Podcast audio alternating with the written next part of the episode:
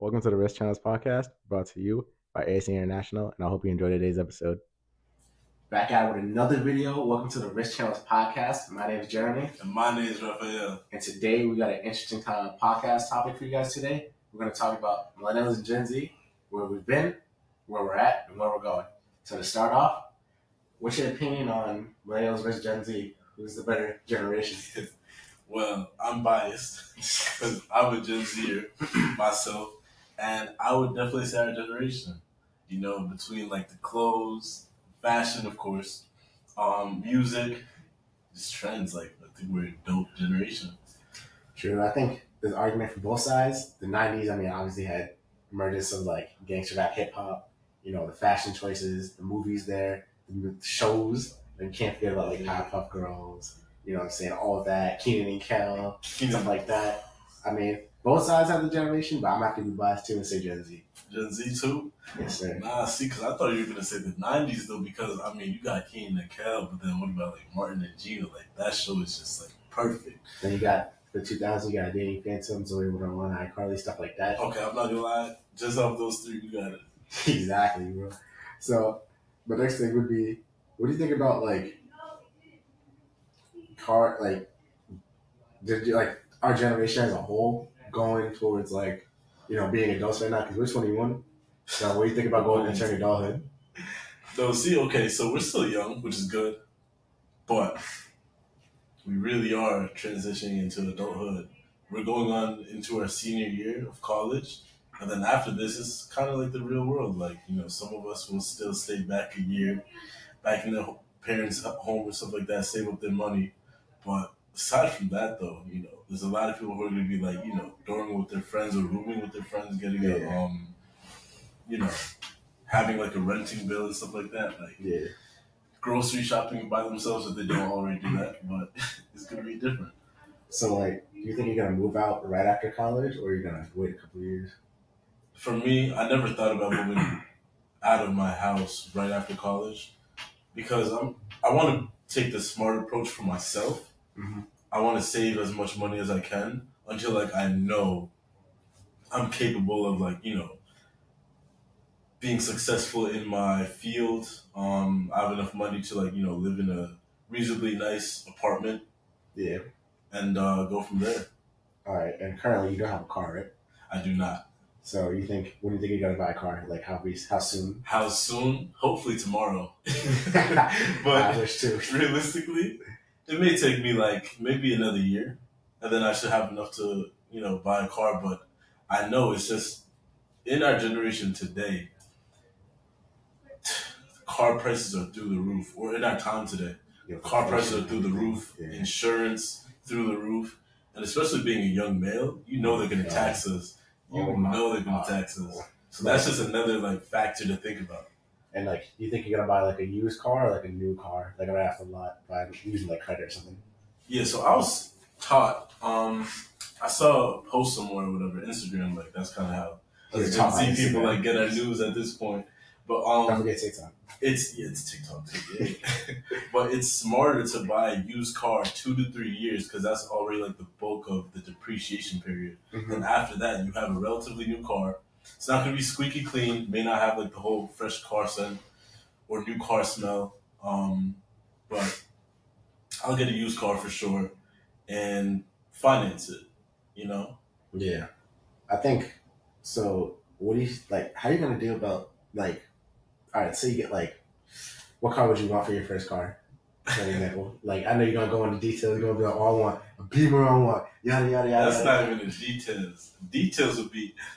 I'm not going to bore you guys, but um, 2011 E90 328i. That's what I want. Four door. I don't know what color yet. Black, brown interior, or white with um black interior.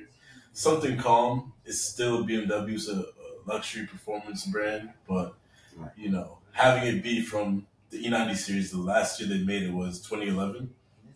You know, it's an older car, but I So- like that. How you gonna How you gonna deal with? All right, paying the car is one thing. How you gonna deal with paying the insurance every month for that as a young male? We might have to rob a bank. You be the driver, I'll be the Nah, I'm um, gonna do an ice real quick. money heist type beat. Exactly. But um, how would I pay that? well, I'll be working and stuff like that.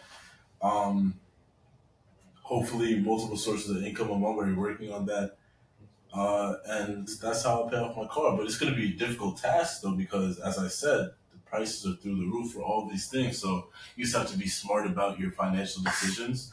Don't spend where it's unnecessary, and go from there. What do you think about that? I think that. All right, right now, insurance for 21. Yeah, insurance is probably gonna be the highest around now. So I gotta think about that. And plus two, like I was thinking about moving out, like maybe not right after college, but like maybe like a year or two. So I gotta Yeah. factor in paying my own insurance, my own I mean, health insurance. No, actually not health insurance. Parents got that. But you know, you know, I gotta pay rent or something. I gotta pay for groceries. I gotta pay all this stuff, and then to factor in, there's like I mean, uh, maybe I can take a defensive driving course, but that can't be like the only way I can lower my insurance. I mean, other places such as like, what's your opinion on like Tesla, like Tesla's credit score, insurance scoring, on that, like how it can bring your insurance rate up or down based on what score you get monthly, Based on your credit score, based on how you drive. So it's like a it's Oh, like a based credit on- score oh. for driving. based on how you drive. Like we talked about it in previous episodes, Yeah, but like, what's your opinion on it as a young man? I think it's very good. Those who have a heavy foot, those who like to drive fast and race and all those fun things, they will suffer from it. However, if you're smart and you don't really, you just care about getting from point A to point B, I think you could definitely benefit from it. Be a safe driver, practice good uh, road Etiquette? road etiquette, Yeah. and um, improve your credit score by being a safe driver. Like it, it, it's beneficial to be less accidents in the world, um, less road rage, because you know how road rage can get. Yeah. People are crazy out here. you ever been driving and then you like somebody like you driving like literally going like let's say speed limit 65 you going about 70 75 Yeah. somebody's right on you and then they cut you off uh, Yeah, yeah. You mean that time you did this to me? when I do that to you exactly Oh, I never do that I'm not that much of a bad person Your score would go up. No, Yeah. playing. Um, but yeah, definitely though. It's uh, it it's it has its pros and cons like anything else, but it could definitely help you out if you're a safe driver. yeah I feel like I mean I feel like it's a good in theory but like you getting tracked and stuff like that like I don't want to be like I don't like that. Yeah, because like, all right, say there's like outliers such as like I'm late for something, or you know what I'm saying, I have to get somewhere fast and I have to Mm. speed a little bit, or I have to go faster than normal. They're gonna be like, oh, he went faster twice this month, cut him off, or raise the insurance. Like, I don't think I'm cool with that. Like, you're constantly getting washed by like your insurance, from your insurance carrier. Like, I don't think I fully agree with that, Yeah, but like in concept, it sounds nice it does sound it nice. sounds good. Like, oh, I have a chance to bring down my insurance, like, um, my insurance rates by just following the rules, which like is easy, but like I don't want to be watched twenty four seven. It's easy until it's not easy. Because Yeah. everyone, I don't care if you're a 90 year old grandmother, she probably speed from time to time. You just don't know. I mean, I, also But- too, like, how would you feel if you were in your own home? You know, what I'm saying this, like you bought, you bought your home, it's yours in your name, and somebody had a camera in your house to watch you to see if you're doing the right things in your own house. That's not what it's like though. That's too. That's too personal. It's, it's, there's no camera being set. that? It's, it's basically that. I see. Where, I see where you're going with it, but it's not the same thing. like I feel like our generation is more willing to do something like that, more open to do like, especially like Gen Z and Gen millennials are more open to new technology. But I feel like we need to take a step back and just think about the repercussions of letting these companies collect our data so willy nilly, just like free. Like I don't think I'm Mhm. cool with like somebody just following me or tracking me everywhere I go. You know? Yeah, and, and that's and, and, and you're right for that for saying that because you know we all have our right to our own privacy, especially in our own homes. Like that's very crazy. That you know, obviously, like that's not the case. I hope no one has cameras in your house. Get your houses checked out. You don't want no cameras there. Yeah. Um, but yeah, you just gotta be uh, just gotta be safe. Honestly, we'll cut this part. yeah. We'll cut this part. But um, okay, transitioning now. Where would you want to move, or or would you be okay building a new home, or would you want to move into a move-in ready home? um, that's a good question. I mean, I feel like I want to. I would have like to have my own land. I don't know about building my own house when I don't know if I have the, first. I don't know if I have the patience for that. I don't feel like dealing with all the you know legal implications. Like, oh yeah, you need a permit for this. You need to get a contract. I don't feel like doing all that that busy work, that tedious work. And I don't feel like just you know if there's delays and everything, I don't want to be like, oh yeah, like I have to wait to get into my house. Like I'd just rather just get something that looks nice that I like that already is kind of keen to my liking, see it on the market and buy it and call it a day and just use the rest of the money that I would spend on buying a house to buy some land. That's my opinion. I mean, what do you think about it? Buying your own land is a, definitely an investment piece, and it could definitely build generational wealth.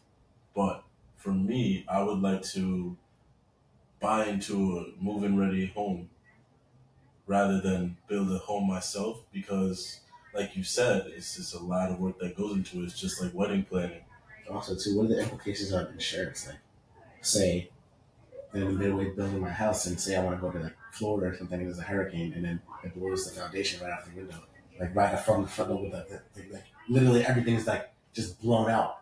Do do they have to start over? Like, do I have to pay more insurance because they're like, oh, like you're more of a risk because your home is not structured yet, so Mm. you have to pay more versus like getting a home that's already established. It's like, oh yeah, this is the risk. This is the risk assessment of your home. Just pay these rates. You don't have to do anything else.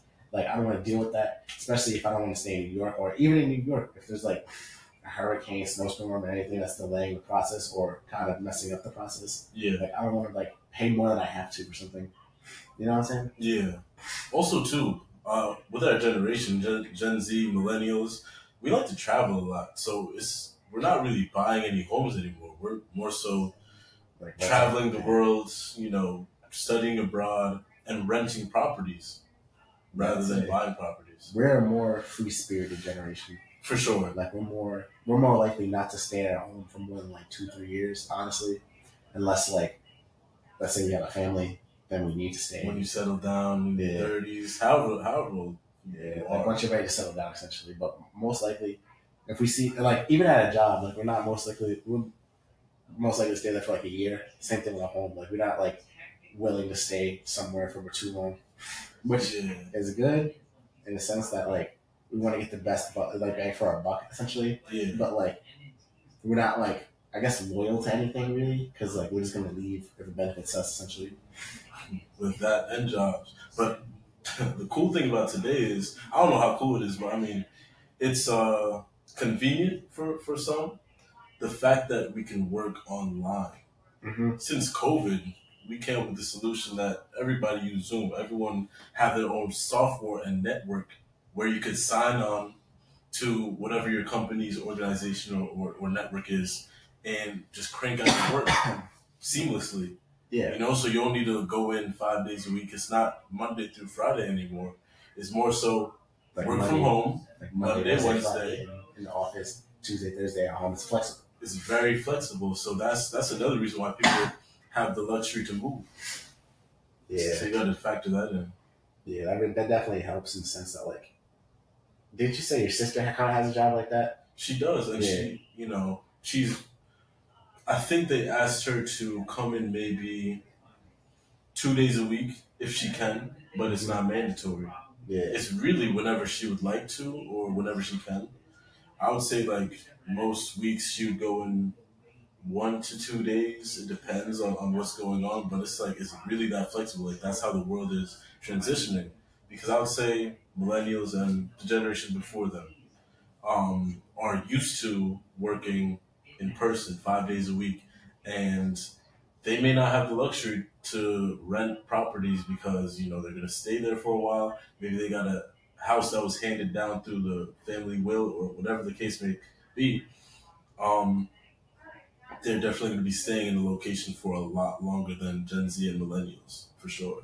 yeah, and I feel like overall, Gen Z and millennials, different values, different beliefs than like the previous generations, like Generation X, Generation ba- Baby Boomers.